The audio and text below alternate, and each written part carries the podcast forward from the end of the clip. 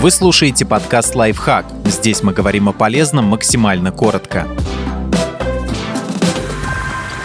Как привести режим сна в порядок? Нет ничего удивительного, если ваш режим сна не идеален, но пытаться улучшить ситуацию можно и нужно. Недостаток сна влияет на ухудшение как физического, так и ментального состояния. Это зачастую выражается в сниженной продуктивности и выработке кортизола, гормона стресса. Если вы часто ложитесь поздно, а встаете в обычное время, вы начинаете копить задолженность сна перед организмом. Ее можно уменьшить только проспав эти часы, что невозможно для большинства людей, которым обязательно обязательно нужно встать в определенное время. Как результат, многие пытаются отоспаться на выходных, но ученые обнаружили, что те, кто испытывает недостаток сна на неделе и компенсирует это на выходных, имеют склонность к набору лишнего веса и перееданию. Вместо этого лучше стараться спать по 7-9 часов каждую ночь. В среднем взрослому человеку для комфортной жизни нужно примерно столько, но единой нормы нет.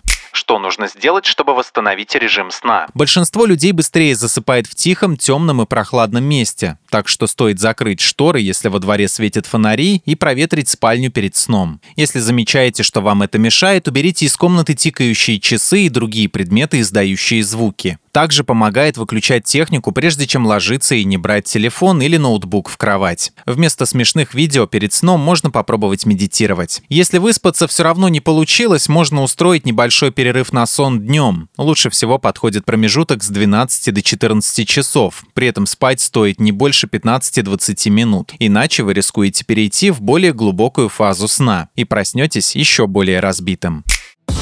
Подписывайтесь на подкаст «Лайфхак» на всех удобных платформах, ставьте ему лайки и звездочки, оставляйте комментарии. Услышимся!